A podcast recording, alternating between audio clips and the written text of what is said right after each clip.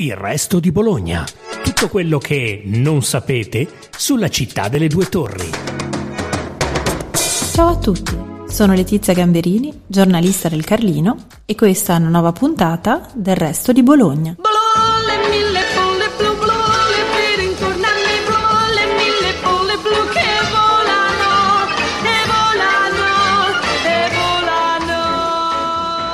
I genitori, ma anche nonni e zii, lo sanno.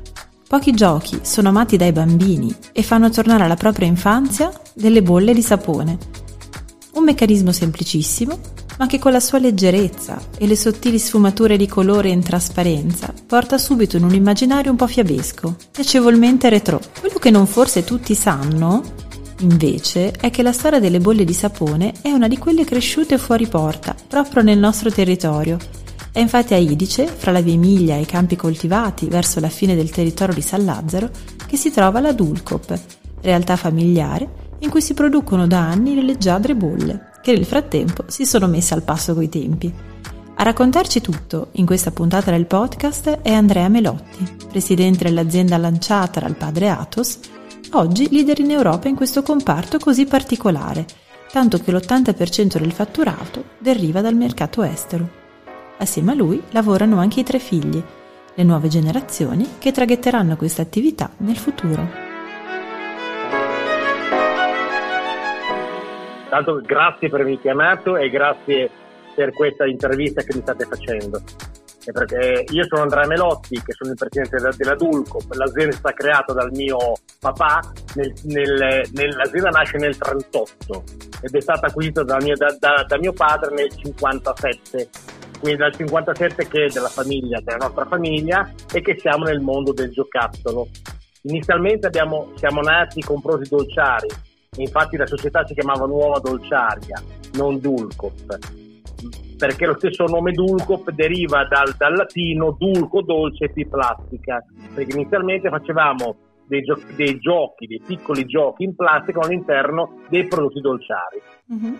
Se si ricorda, in passato facevamo dei, dei, dei prodotti con dentro un liquido che si vendeva nelle latterie, un liquido dolciastro che si vendeva e si beveva nelle latterie, e abbiamo iniziato con questo. La bolla di sapone inizialmente era un prodotto marginale, molto molto piccolo, ha capito? Molto molto piccolo, facevamo, abbiamo fatto solo qualche prova. Mm-hmm. Il grosso di quei, quei tempi erano eh, i prodotti dolciari e i soldatini di plastica, che adesso non si usano più. E che cosa è cambiato allora a un certo punto? Come... È cambiato che i bambini non giocano più con sottili di plastica, purtroppo. Eh, è, è cambiato che adesso chiaramente il mercato si è completamente rivoluzionato, è cambiato completamente la tipologia anche del bambino di acquisto. Quando, eh, quando ho iniziato io i telefonini non c'erano, tutta questa elettronica non c'era, tutta questa tecnologia non c'era. I bambini sono bombardati con questa tecnologia, come lei sa bene. Mm-hmm. E, e quindi noi abbiamo, abbiamo visto che era inutile in un mercato super saturo qual è quello attuale, eh, in, un merc- in un mercato globalizzato era inutile disperdersi a fare tante cose, e ci siamo concentrati sulle bolle di sapone, che abbiamo iniziato a farle in maniera industriale intorno agli anni ottanta, le bolle di sapone, hai capito? Quindi con una gamma all'inizio, una gamma molto molto piccolina, e adesso invece la, la, la decliniamo in tutte le possibili eh, formati che si possono avere sulla bolla di sapone. Certo. E, e quindi come, come viene questa produzione? Anche quante persone la, ci lavorano? La produzione viene completamente al nostro interno qui a Idice.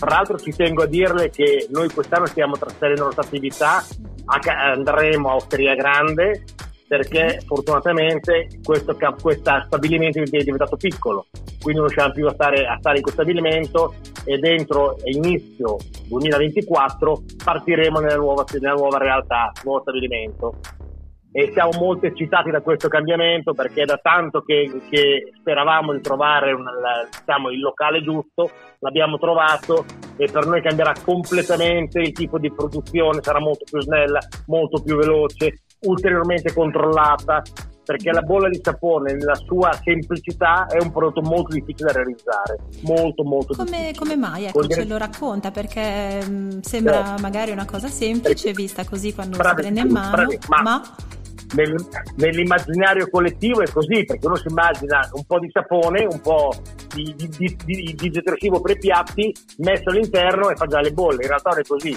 Se, lei, se voi, qualsiasi, qualsiasi persona prova a usare il detersivo per i piatti, le bolle non vengono.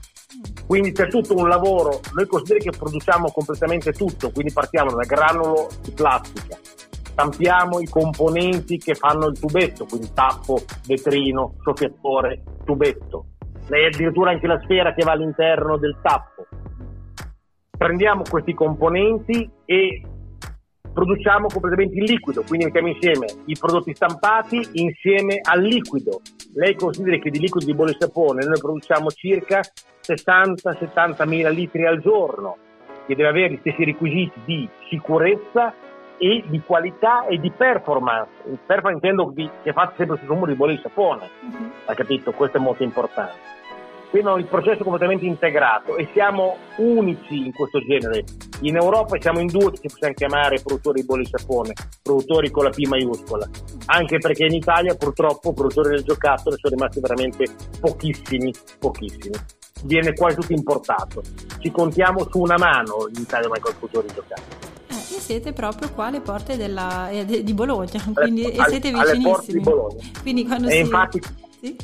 Quando diciamo che c'è il bolle e sapone, la gente non si crede e non crede al tipo di questo, di questo business e che possa mantenere in piedi un'azienda, capito? Questo è il concetto, cioè che un'azienda possa vivere, rimanere in piedi, progredire, migliorare, evolversi, automatizzare il processo con un prodotto molto molto semplice e molto banale, che in realtà, come spiegavo prima, per, come produzione è una difficoltà estrema, anche perché soprattutto il liquido non deve chiaramente creare problemi al bambino, non deve creare problemi, problemi di irritazione, non deve creare problemi se lo ingerisce, quindi è una ricerca continua per fare un prodotto che sia sempre migliore, sempre più performante e che non crei problemi al bambino, perché il nostro consumatore di riferimento è il bambino, ricordiamocelo sempre, è il bambino. Eh certo. E il bambino non sceglie la qualità di un prodotto, non può sceglierla, sceglie il genitore, il nonno, il papà, lo zio, ma non il bambino.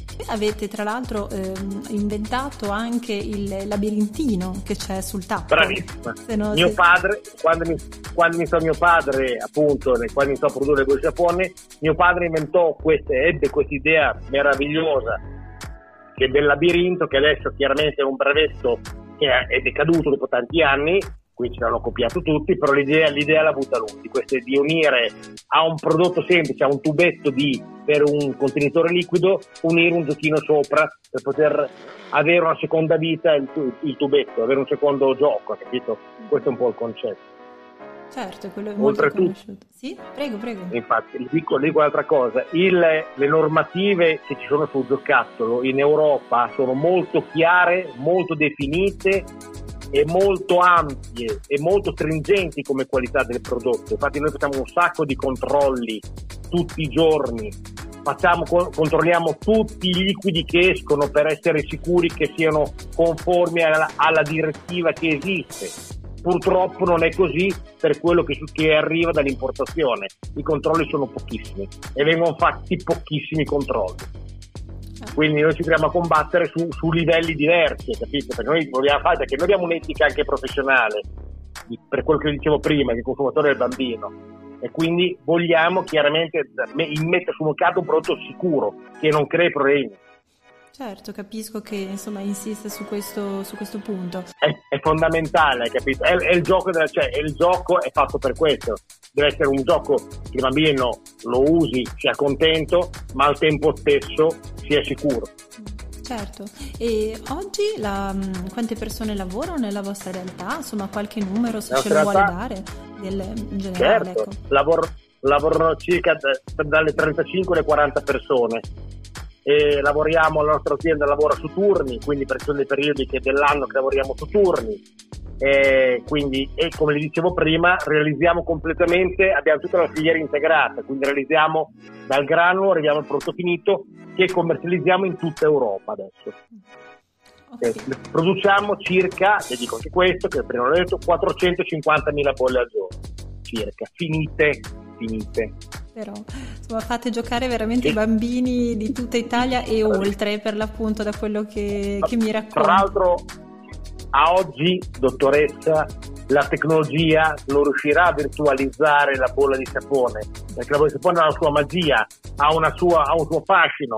Ecco. Infatti tante volte lei vede, quando le regala, sono i genitori che fanno le bolle di sapone ai bambini, perché e litigano con, con, con, i, con i genitori che fanno le bolle di sapone, perché ha questo fascino, ha questa cosa magica che la bolla di sapone ha quando si realizza e quando si fa, capito? Sì, ecco, infatti è proprio questo che, insomma, parliamo ovviamente di una realtà produttiva, c'è cioè un'impresa, però effettivamente l'immaginario viaggia subito anche in campi eh, artistici, anche per certi versi. Abbiamo sponsorizzato tre o quattro anni fa il Festival di Venezia, vi dico solo ecco. questo, è una cosa che non c'entra niente con la bolla di sapone, ma abbiamo fatto da, da, da, da sponsor al festival, alla, alla Festival Cinema di Venezia. Hanno soffiato bolle, mi sembra tre o quattro anni fa, quando la, quando la gente andava su red carpet che si erano delle gran bolle.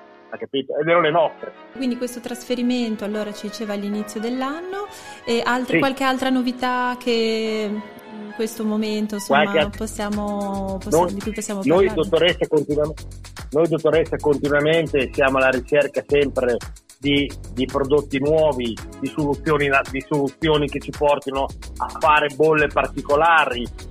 Siamo alla ricerca sempre di ingredienti naturali, perché lei sa che il futuro è un futuro che deve essere sostenibile, e quindi questo è molto importante.